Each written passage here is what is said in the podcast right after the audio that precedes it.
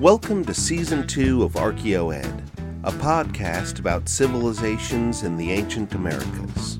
I'm your host, Dr. Ed Barnhart, and for the last 30 years, I've been all over the Americas as an archaeologist, an explorer, and a seeker of esoteric knowledge.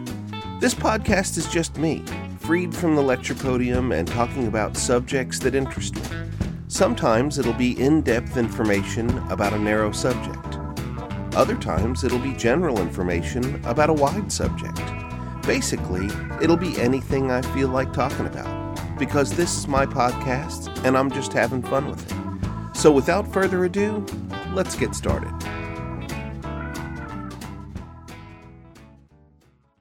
Season 2, Episode 1 Chaco Canyon. Chaco Canyon is a hot, dry, and barren place located roughly in the center of the modern day state of New Mexico. Despite being an inhospitable place with a dearth of natural resources, it contains hands down the finest pre Columbian architecture within the modern United States. The ancestral Pueblo people built it over a roughly 300 year period, from the 800s to the 1100s CE. They built what are called great houses in the canyon out of sandstone blocks and timber. Collectively, thousands of rooms that could have supported a population of tens of thousands of people. But strangely, archaeology determined that few people actually lived there year round. Instead, they gathered there en masse in certain occasions and then they returned to their permanent homes elsewhere. It's called the Chaco phenomenon because what they did, how they did it, and why they did it is still in many ways a mystery. The descendants of the people who built Chaco Canyon are still with us, the Pueblo people. Today, there are about 35,000 Pueblo people living in 20 territories, each its own sovereign nation. Most are in New Mexico, the largest, the Hopi Nation, is in Arizona. We call their ancestors the ancestral Pueblo. We used to call them the Anasazi, but we don't anymore. We don't because Anasazi is actually a Navajo word meaning ancient enemy. Early archaeologists spent a lot of time with the Navajo, who also live in the Southwest, and in greater numbers than the Pueblo people, hence the adoption of the term Anasazi. The unfortunate truth is that the name Pueblo is not the name of their culture either. That's the Spanish word for town, and it was applied to them in the 16th century by the first Spaniards who saw them living in towns. Originally, like most cultures in the world, they called themselves variations of the people. But since the Pueblo speak different languages, there's no one indigenous term they can agree upon. Thus, they've accepted the term Pueblo. But they do distinguish one nation from another by their own names Hopi, Zuni, Acoma, Zia, etc. Aside from the tricky issue of how to respectfully refer to their modern descendants, they know, and archaeologists agree, it was their ancestors who built Chaco Canyon. But as far as how or why, their oral traditions don't say much about it. They do share an interesting legend about a man referred to as the Gambler, but I don't really have time to go into the whole Gambler story here. I suggest you Google the Gambler Pueblo and you'll find some very interesting information. But before we go forward, let's back up a minute and talk about how the ancestral Pueblo people got to the point where they could build the amazing great houses of Chaco Canyon. They didn't just wake up one day as master architects. People have been living in the Southwest for at least 12,000 years, probably longer. In fact, the first widely accepted evidence of what archaeologists call Paleo Indian culture was found in New Mexico. The two main Paleo Indian cultures, called Clovis and Folsom, are both named for sites within New Mexico, where they were first documented about a hundred years ago. They were hunter gatherer cultures who hunted megafauna like mammoths and bisons between 12 and 9,000 years ago. When the climate warmed and the megafauna died off, life in the Southwest transformed into what we call the Archaic. For thousands of years, those people, like their Paleo Indian predecessors, lived nomadic lives.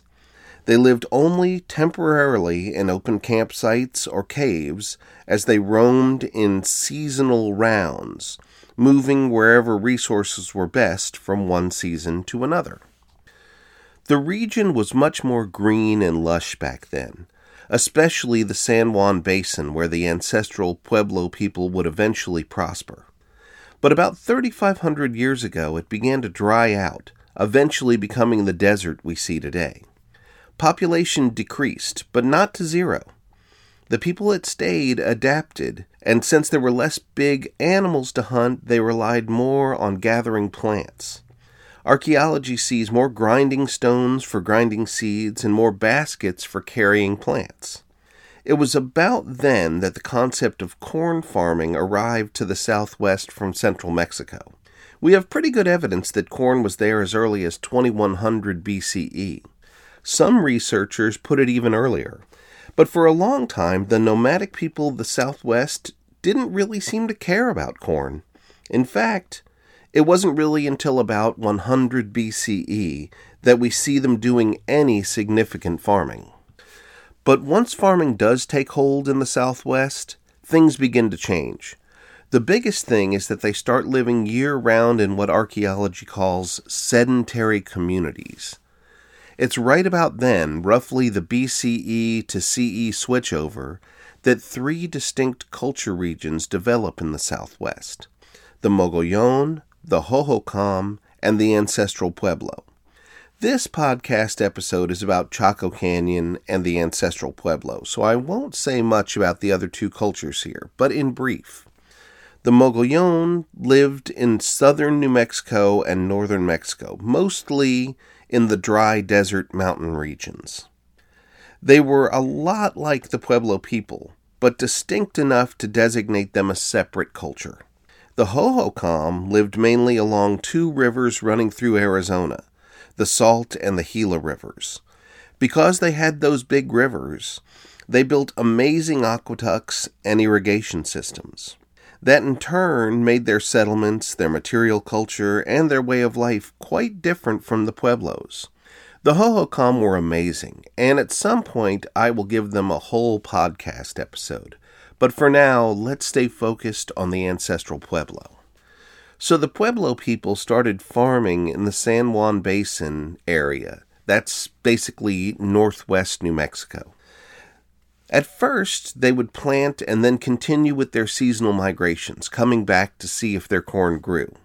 They would dig storage pits to keep any corn that grew so they could get back to it as they roamed.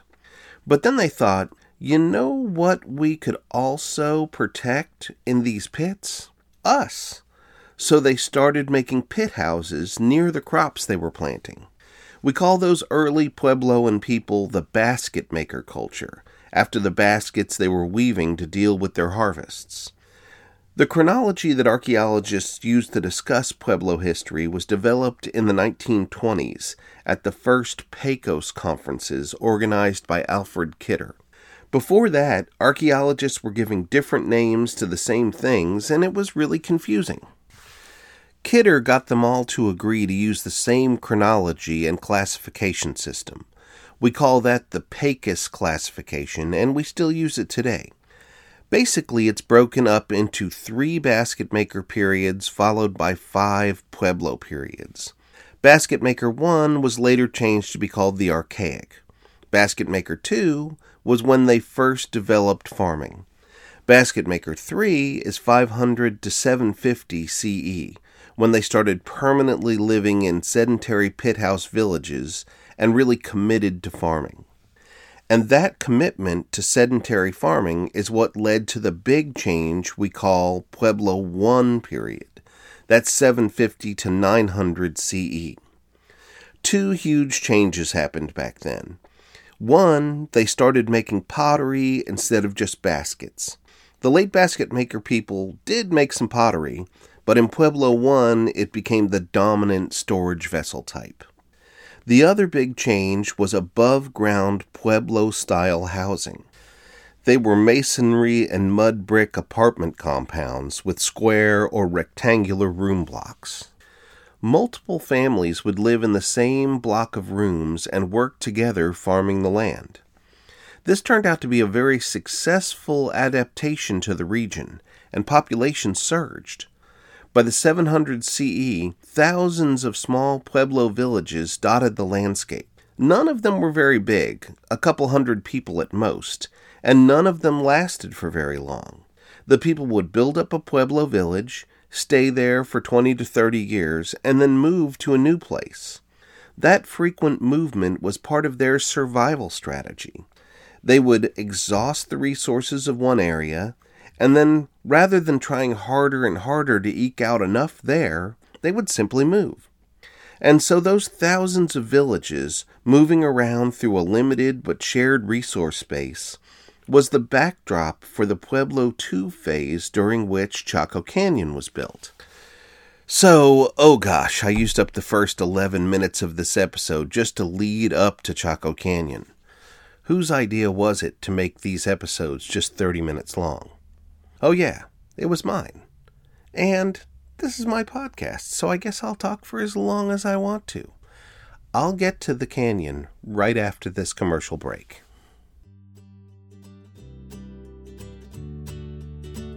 the ancient Maya calendar. I'm fascinated by it, and though I've been studying it for decades, I still learn new things about it all the time. I call it ancient, but I and literally millions of modern Maya people are still tracking it into modern time. Towards that end, I've created two products to help people better understand it my annual Maya wall calendar and an iPhone app called simply Maya Calendar. Through these tools, you can figure out today's date, or tomorrow's, or a Maya date thousands of years in the past. The app will even calculate your Maya birthday and tell you about your personality traits and destiny according to modern Maya daykeeper priests. The Maya Calendar app is available through iTunes, but both it and my annual Maya Wall Calendar are available through my website, mayan calendar.com. That's Mayan with an N dash calendar.com. Check it out.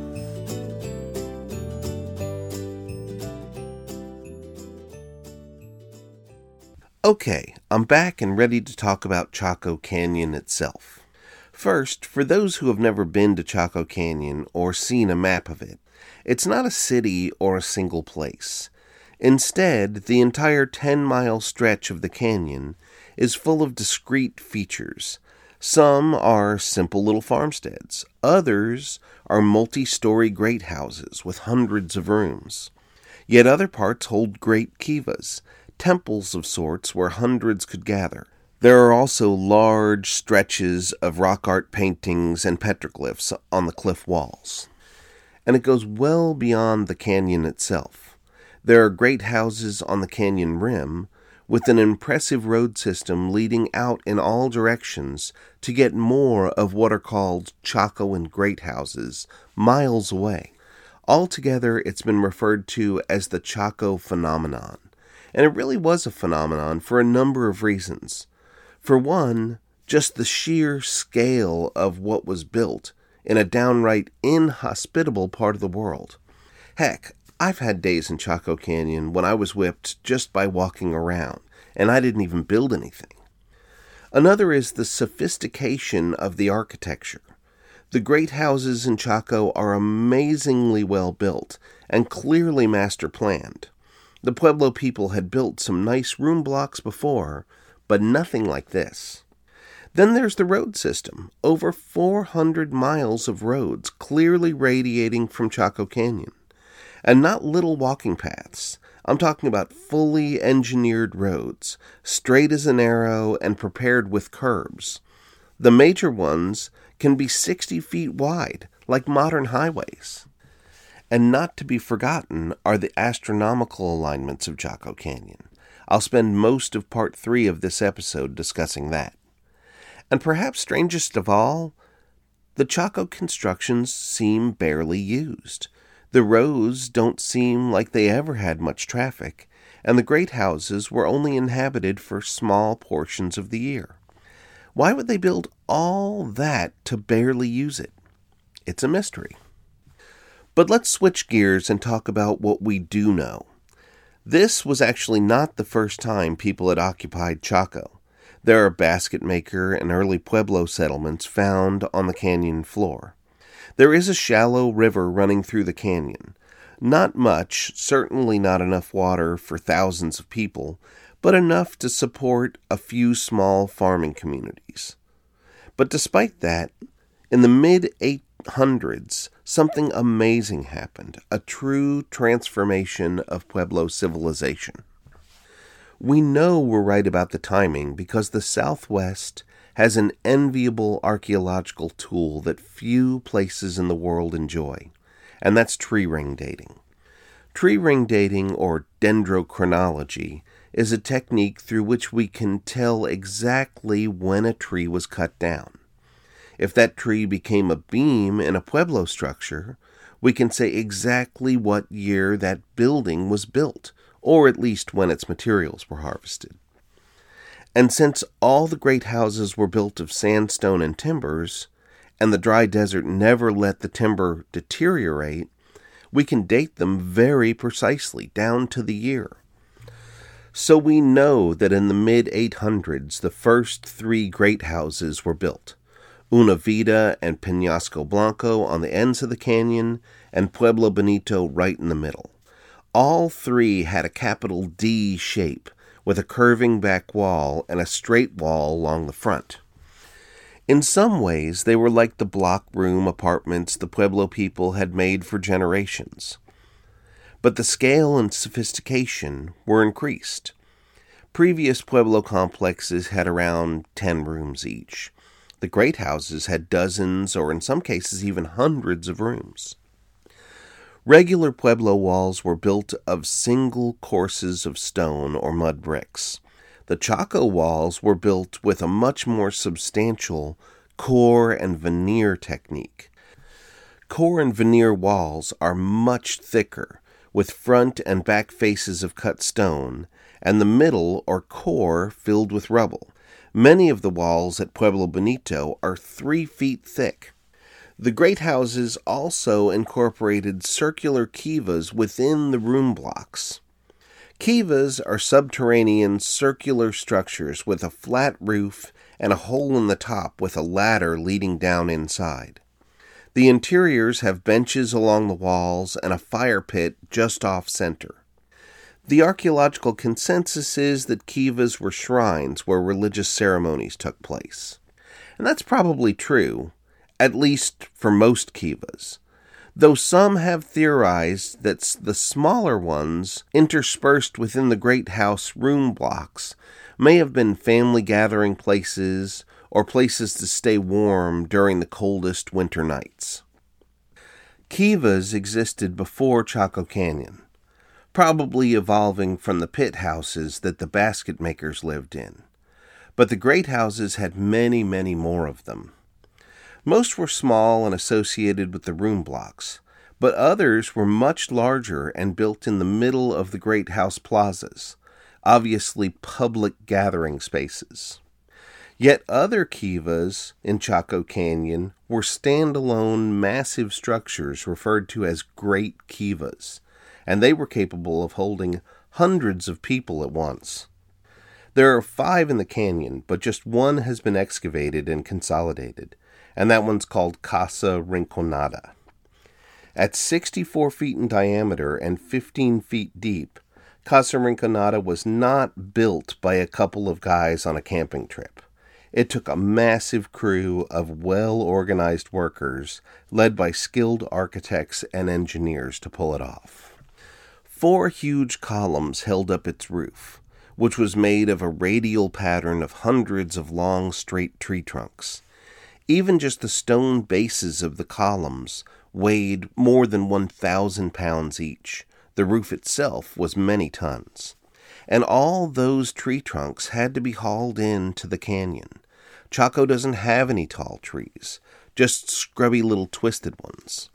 All told, for all the structures in Chaco Canyon, archaeologists estimate that it took 240,000 tree trunks. And the closest forests are the Chuska and Zuni Mountains, both over 50 miles away. Can you imagine the labor force it took to do that?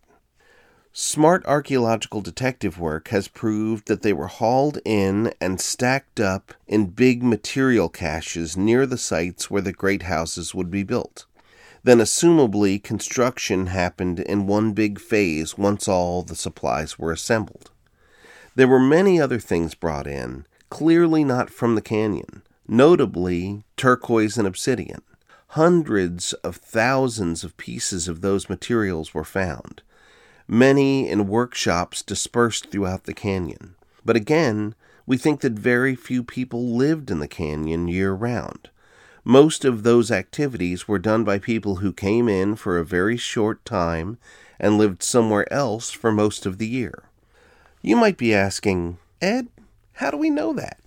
Well, let me explain. Over the roughly 300 year time span of Chaco's epogee, 16 major great house complexes were built. Collectively, they have enough rooms to house tens of thousands of people. And humans living year round in a place for generations do two things that are easy to find archaeologically they produce trash and they die. But in Chaco's great houses, we don't find much evidence of either of those things.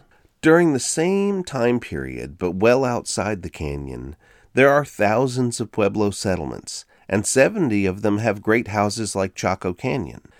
They all have the trash and the burials we would expect from a permanent settlement. But that's not so at Chaco Canyon. All of its great houses show this paucity of evidence. The largest one, Pueblo Bonito, makes the case most clearly.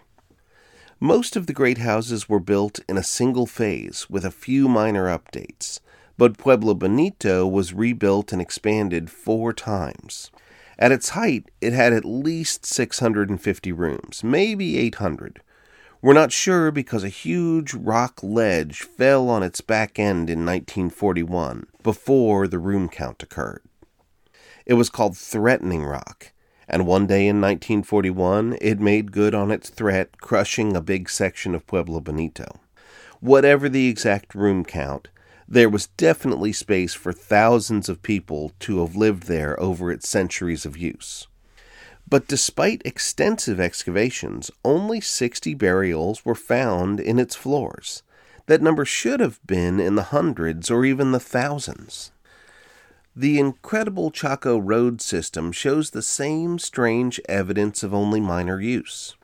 Despite its size, sophistication, and extent, it was simply not used by any quantity of people on a regular basis. Lots of people trampling on a road, much less carrying 240,000 trees along it, cause damage that needs repair. But we just don't see that. There's enough potsherds and lithic refuse to say that Chaco age people walked it, but not many and not often. And even though they generally radiate out of Chaco Canyon, or hone in, depending on your perspective, the roads don't actually connect to communities. The Great North Road, with two and sometimes four lanes, ends in an empty canyon. Smaller roads lead to valleys or small sources of water. They don't seem to function like mercantile or military roads would. So, why the heck was all this built? When I get back from the commercial break, we'll try to tackle that question.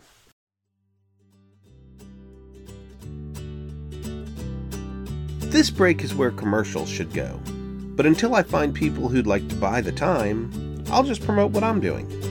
If you like the cultures and places I'm talking about in this podcast, you should consider traveling with my colleagues and I. I'm the director of Maya Exploration Center, a nonprofit dedicated to the better understanding of ancient American civilizations. We do that through things like this podcast, our website, public lectures, and educational travel programs like I just mentioned. If you'd like to find out more about how to get involved, or just give us a donation to continue our work, check us out at www.mayaexploration.org. That's mayaexploration.org.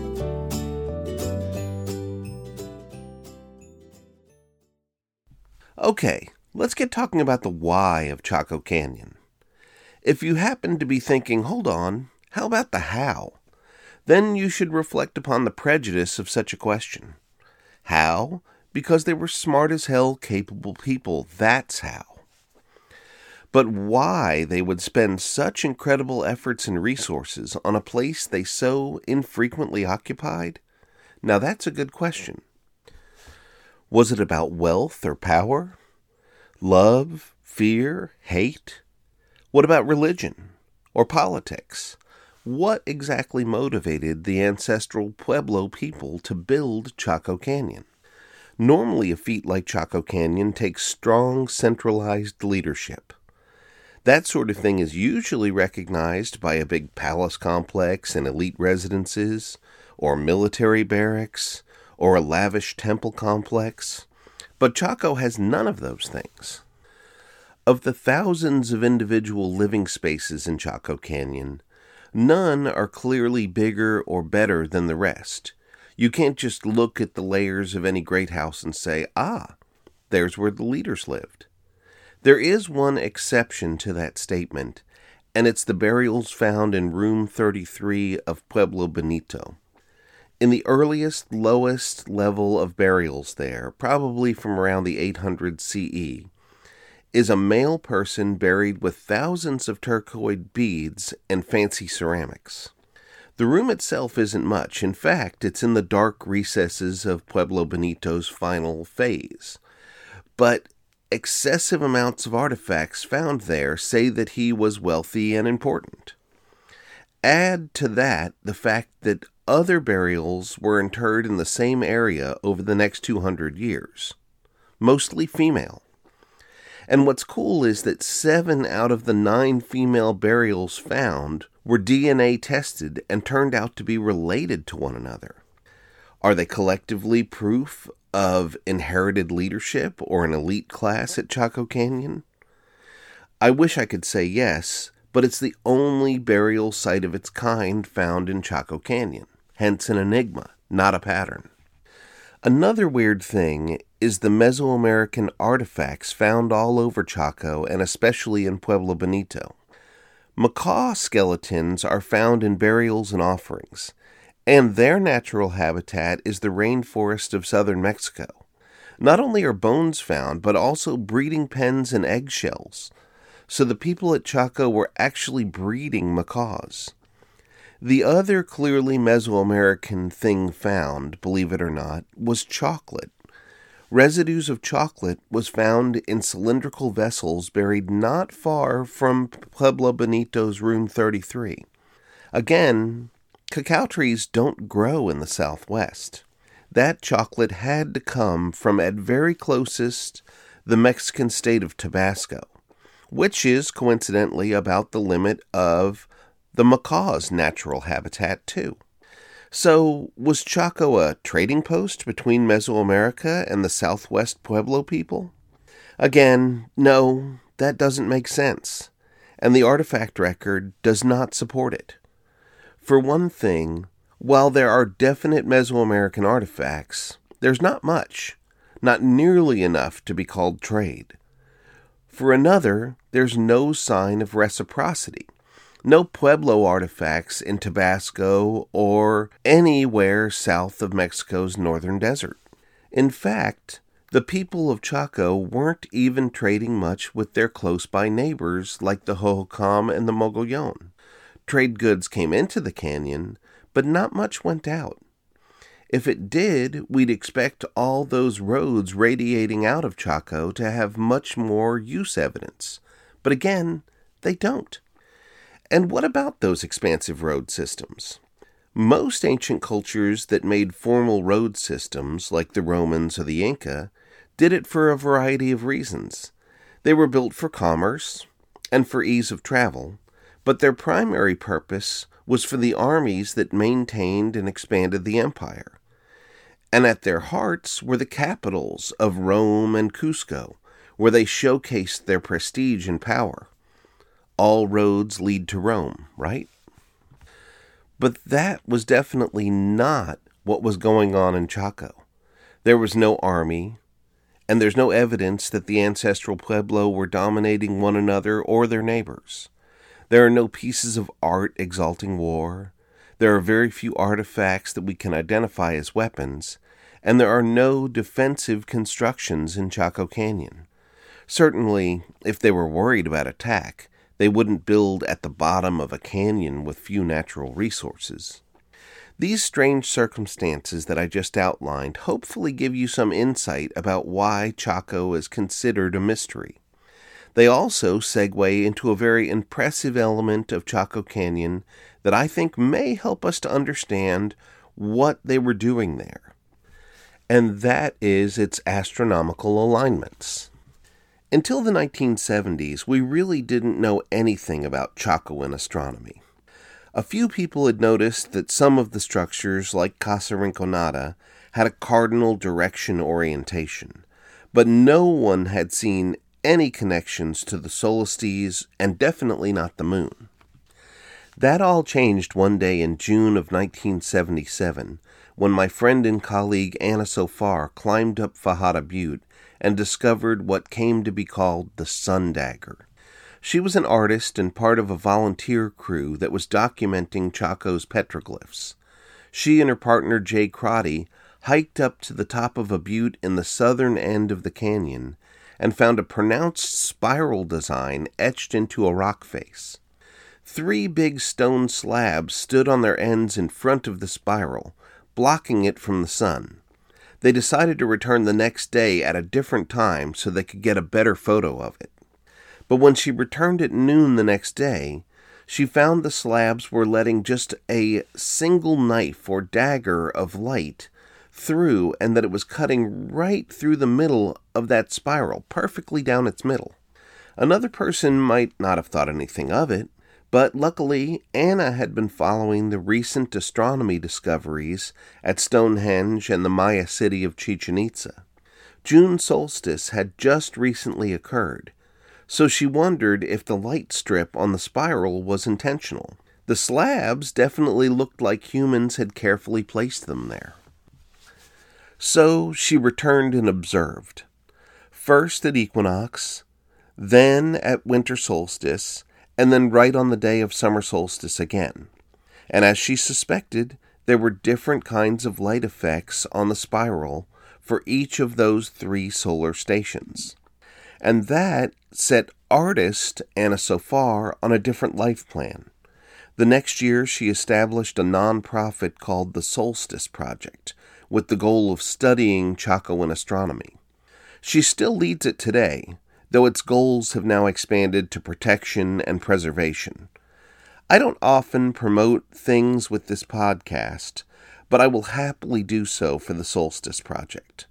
Please visit them at solsticeproject.org and support what they're doing if you can.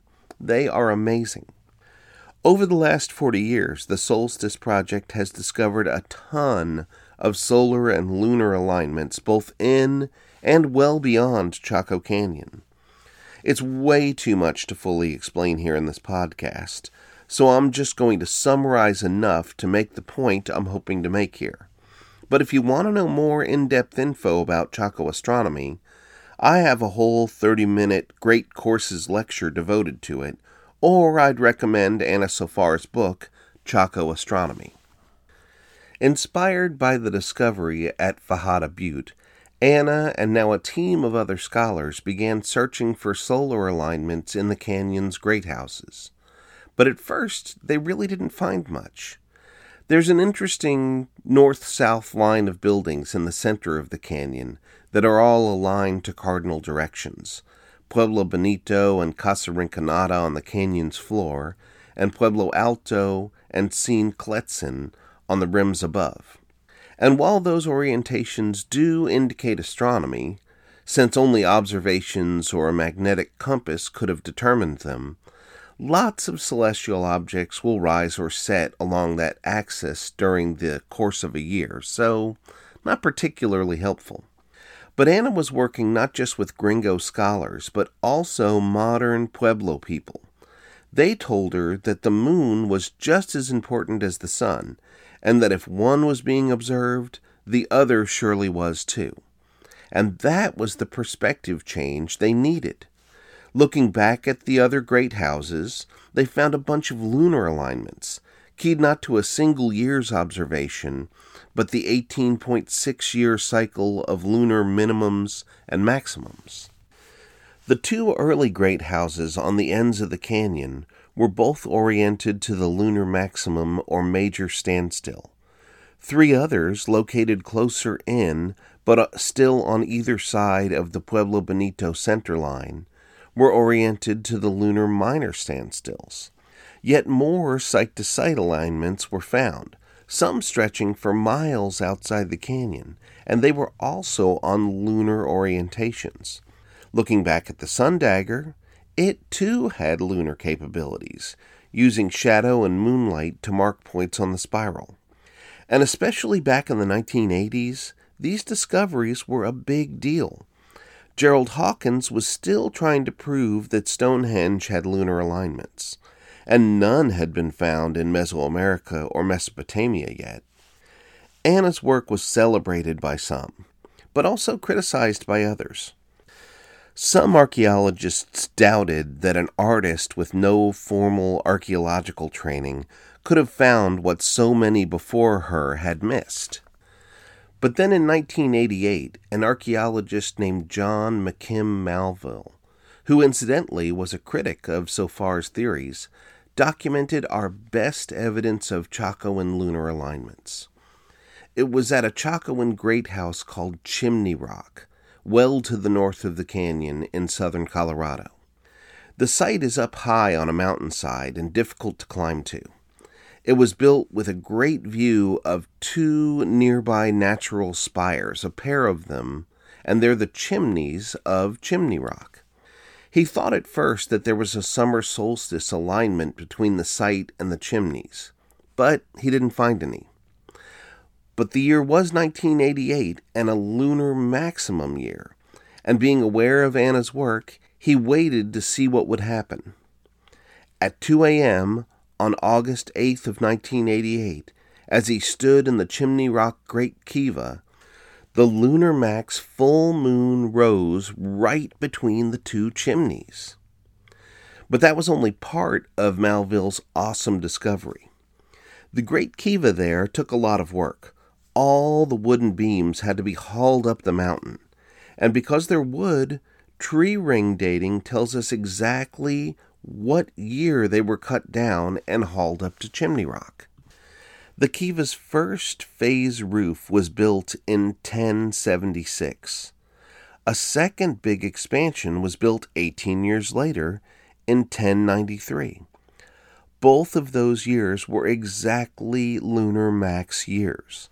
That means that the kiva was built and then expanded for what was probably a ritual observation event. For me, the key piece of information is that they were actually built during the same year as the lunar max. People who did not live there gathered from elsewhere to build the observation point kiva together. So, how does that relate back to Chaco Canyon and why it was built? I think it has to do with the timing of gatherings. As I explained earlier, the ancestral Pueblo people lived only in small communities widely dispersed across the region, a necessity born of the resource poor environment of the San Juan Basin. When you look at the geographic boundaries of the region, you see that Chaco Canyon is almost dead center. Since they lived so far away from each other, they couldn't just say, hey, let's meet in three months or a hundred days from now. That message would take too much effort to communicate to thousands of communities. But no matter where they lived, they all saw the same sun and moon. Planning regional gatherings was likely done by timing them to solstices, equinoxes, and full moons. And thus, major gatherings, like the Kiva construction events documented at Chimney Rock, may have been timed to the 18.6 lunar cycle, We know that large groups of pilgrims were intermittently meeting in Chaco Canyon, and they were hauling in materials to build the great houses, like the thousands of tall timbers. And we know that many of the great houses are oriented to the 18.6 year lunar full moon standstills. So finally, here's my theory. Maybe the building of the great houses was the ceremony, and the orientations commemorate the timing of the meetings. Nothing bonds a society like creating impressive monuments together. And I think for the ancestral Pueblo people, Chaco Canyon was just that. They started slow, meeting in the canyon and building together as a testimony to their cultural cohesion, their oneness. And they continued for 300 years, which, by the way, tree ring dating fully confirms. The building was the most intense about 1100 CE, but then the climate began to change. By 1130, the entire San Juan Basin was in a terrible drought. The regional population was forced to leave their homes. Some moved north to Mesa Verde area. Others moved to the river basins to the south and to the east. And when they moved, society fragmented and building at Chaco Canyon ceased. By 1150, Chaco became a ghost town, all but a handful of canyon basin farmers left. And there it would sit, unoccupied until the Navajo took up residence in the 1600s. But that is a story for another podcast.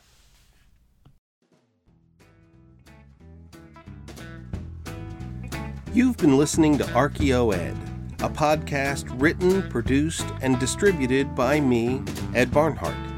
If you liked what you heard, then subscribe, like, share, comment, and do all those other things that I'm supposed to ask you to do.